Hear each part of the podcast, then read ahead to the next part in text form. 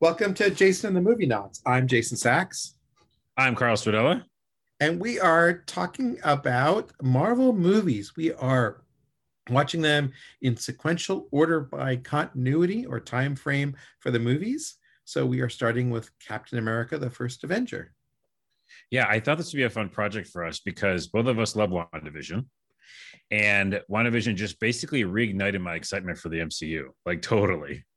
And I was like, well, what can I do to make sure that I've seen everything now before like Doctor Strange 2 comes out or all the new Marvel movies? So I went and found on Rotten Tomatoes a list of the chronological order of all the movies. And as you said, Captain America uh, takes place in, again, the MCU's 2011, but before that, 1942, but essentially is the first movie in the chronological order of the MCU. I haven't watched this movie in maybe five years. It was really fun to go back and rewatch it. A lot of stuff I forgot, a lot of stuff that are small Easter eggs for what we see in future movies. Mm-hmm. Uh, what were what were some of the things that you really enjoyed about it or thought you were interesting about it? Yeah, before we go through like the thing, like the actual movie, like you know, line by line and in order, the overview I had was, you know, this movie is similar to a lot of MCU movies, I think, where it's like, here's the big action thing, right? Yes, there's some drama points, and I, I did appreciate some of the stuff they talked about with Bucky and a small group of band of people trying to take over a camp and some of that stuff. But in general, it's like it felt like an action movie. I don't know. It felt like a um, hey, here's the origin story of somebody, and it's going to be intrigue and murder, and uh, someone's going to be a spy and track someone else down, and it it doesn't really have any moments I think to breathe. you know, mm-hmm. it's just like, and then this happened, and then this happened, which is a lot of the MCU movies. Would it's you would little, you agree with that? It's a little too tight. And it's a little too action oriented. I mean, it does take its a little bit of time getting started. Yeah, sure. Pretty much launches us into action from the moment Steve becomes Captain America. From the moment Steve t- takes the the the uh, serum and chases the villain around Brooklyn. Mm-hmm. Yeah. By the way, uh, let's let's just talk about the beginning now for a minute. Like the very beginning is actually the present, which they actually find is Shield, and that's just like a foreshadowing. But the actual movie starts in 1942 before he becomes Captain America, like you said. And I thought I forgot how crazy that CG was, where they mm-hmm. made Steve Rogers teeny and thin. It looks so awkward, right? It looks really weird. Yeah, it looks just straight up weird. He looks distorted in ways that don't quite feel right, you know? Yeah.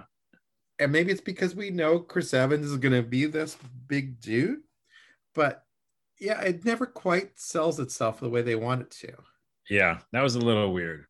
Um, also, in the beginning, I had forgotten about the Tesseract. Like, I just had totally forgot that the Infinity Stone was shown off at Captain America in the beginning. Like, I didn't remember that part. Did you? No, no, And actually, it was really surprising to me how it appears there. And I had this moment of like, oh wow, they really did plan this out right from the basically the beginning. This is one yeah. of the first four or five Marvel movies, right? So they had had this whole thing really well planned.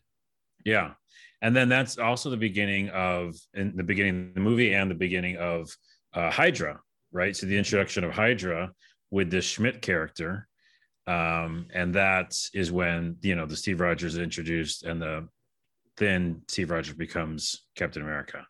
Now I did remember that Hydra was was tied to the Nazis. That yes. part I, I did remember because it was such a clever little twist to the to the comic storyline. What's funny is a real quick side tangent. I'm a big, you know, person who plays video games, and um, there's a, a really cool game called Castle Wolfenstein, and they do similar things with the Nazis of like, what happens if in this alternate timeline the Nazis did these crazy experiments, you know, and got a hands on their technology and made robots and somehow almost like what's man on the high castle but that idea of like you know this alternate timeline with nazis right so yeah. you see like these you know yeah dr zola and stuff like that like we're going to do all these experiments and now that we have this power um and then, of course, Steve Rogers introduced. And in the beginning, I, I've forgotten that he, again, wasn't Captain America. He was just a guy selling war bonds. that that whole like five minute montage of him selling the war bonds with the cabaret dancers and everything. That was a lot more fun than I remembered it being. Yeah. Out with Yeah. that goofy triangular shield and stuff. Like they play that pretty well. Chris Evans is is a better comic actor than I remembered him being. Yeah, I like that, but that to be honest, it was very short part of the movie, right? That was just like a quick, quick thing, I think. Then it was back to action times. It was a smart decision too because it makes him feel more heroic when he actually becomes a hero. Mm, because you can understand why the Tommy Lee Jones character is basically saying, "No, dude, we can't have you risk yourself for for America because we need to protect you."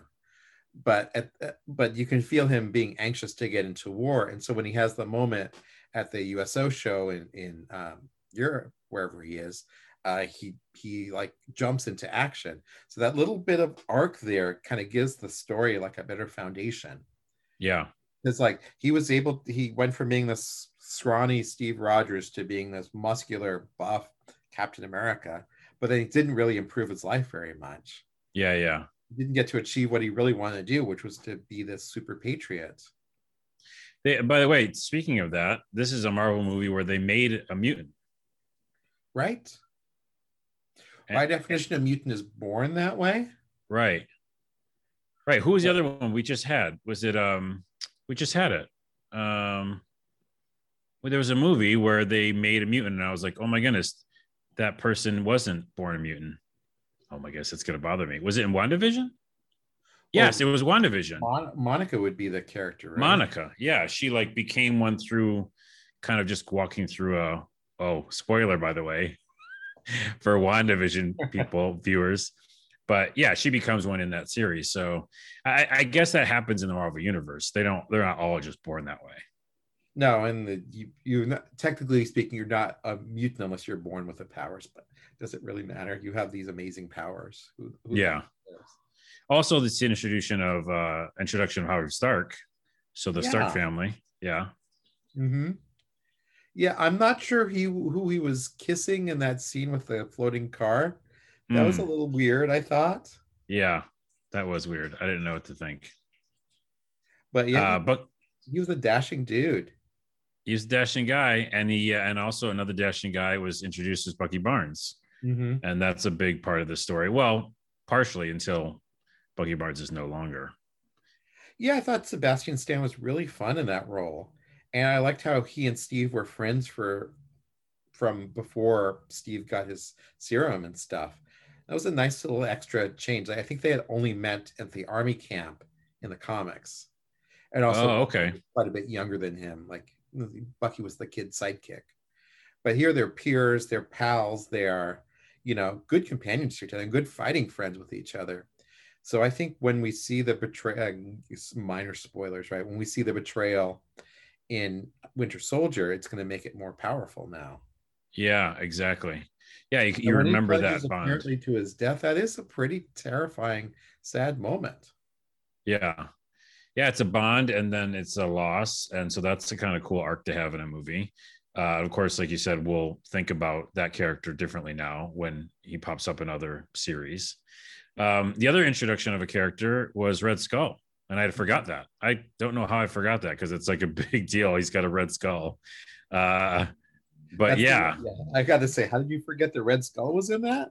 Since he's, but well, you said it was a long time ago. We I forgot what that whole movie was. Hugo Weaving is a great scene stealer. Yeah, yeah. Um, and by the way, I this is uh, again, this all podcast will always have, I think, minor spoilers in it. But isn't Red Skull on that planet in Avengers Endgame? Mm-hmm. Right, where he has he's like telling people they have to jump off the cliff to like get the Infinity Stone or something. Right. So that is him. I just want to make sure that that's that was Red Skull there. So because, because when he grabs the cosmic cube, he sees infinity and he gets transported out to that planet. so that's where he went, and Captain America won that. Yeah. in the first okay so that is a new thing for me to remember or realize Again, the continuity between these movies is amazing. i know that's why i wanted to do this project i'm like i need to see all of them in order and understand because not to jump back to the beginning but WandaVision made me go like, oh, here's a bunch of stuff I don't know or gaps that I have, you know, mm-hmm. the Doctor Strange gap, the whatever, you know, these little bits. Spider-Man, how much that we'll talk about on this show is in the the new Spider-Man movies. I had no idea how much like MCU building was in it. So yeah, Red Skull went away and went to that planet for later later movie. And then Nick Fury. Uh, okay, so let's we're at pretty much at the end of the movie. He's super soldier. He's not a joke anymore. He Red Skull shows up but then leaves. There's some craziness with the Tesseract and Captain America's well, like in a, a fake place for a minute. So there's not a direct connection between Nick Fury and Captain America until the end of the movie. They don't actually meet during World War II, which I right. suppose makes sense because otherwise everyone would say, uh, "Why is Samuel L. Jackson so much younger?" Right. It should be. Yeah, and then they they do the also other thing for the Marvel movies going forward is they you know put him to sleep for 50 years, but that happened in the comics, right? Yeah, in a much yeah. much easy way. nice. Yeah, and this way he's like in this again this fake world and has to like break out of it uh, yeah. Uh, which is a great scene by the way i forgot about that scene that's really cool um i love those kind of moments like this is not your reality this is your reality that was one of the moments i remembered the best that and the chase around brooklyn were my two favorite moments i had remembered from the last time i watched it because that chase through brooklyn like I, I love all that's where i'm not sure how much was cgi and how much was practical effects and how much was built on site. But that's where like all those pieces played together really well i thought and really built this world that he lived in. Like one thing i was really impressed by all throughout the movie is that like the sense of place was pretty powerful. From the streets of brooklyn to the red skull's castle to the forest they all fight in i thought like the sets were really interesting you felt like you were re- the characters were really in those places yeah yeah yeah i know if, if you think about it for half a second how and we talked about this before, I think, in a previous show, but how a movie gets made in general, it's insane. And then the, you know, the viewer doesn't even notice all these like touches, like you're talking about, like getting all these scenes right. So you feel like you're actually in these different places. Um, it was done very well. But overall, I still have this kind of general meh to the whole movie. Like I really, I still am not like, I knew I wasn't smitten with it before, and even Civil War isn't one of my favorites. But mm-hmm. I don't know if it's just the Captain America character, but they don't ever like move me as much as some of the other ones. This to me is like right in the middle of inter- of the other Marvel movies in terms of quality. It's like a median Marvel movie. Mm-hmm, not mm-hmm. especially mm-hmm. good. It's not. I think I can say up front, Black Panther is probably the best of them. It's not the worst, which might be uh, Thor: The Dark World, although we haven't seen that, and I need to reappraise it. I need to reappraise that too because I I liked parts of that. I remember. To me, it's like it's kind of average. Yeah. By the way, I was going to say we could rate each one.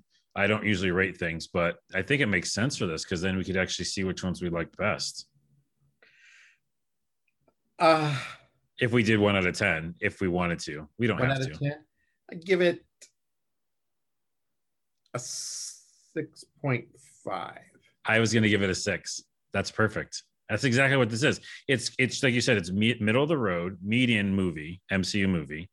So you and it's also important to see for certain things we just talked about, like Tesseract, etc. And it jumps up a little bit here and there in scenes, like you said. You know, like ooh, that's cool. That's a good scene. But that's not the overall feeling. I'm like, is uh, it's okay it's a really entertaining way to spend two hours, but it's not gonna stay with you too long. Yeah. I think we did it. That's perfect. That's like a great explanation, I think. So next week we are going to talk about Captain Marvel. Captain Marvel, which I just recently seen. I had never seen it when it came out, and I just recently seen it. So I'm excited to talk about that one. I will see you next week.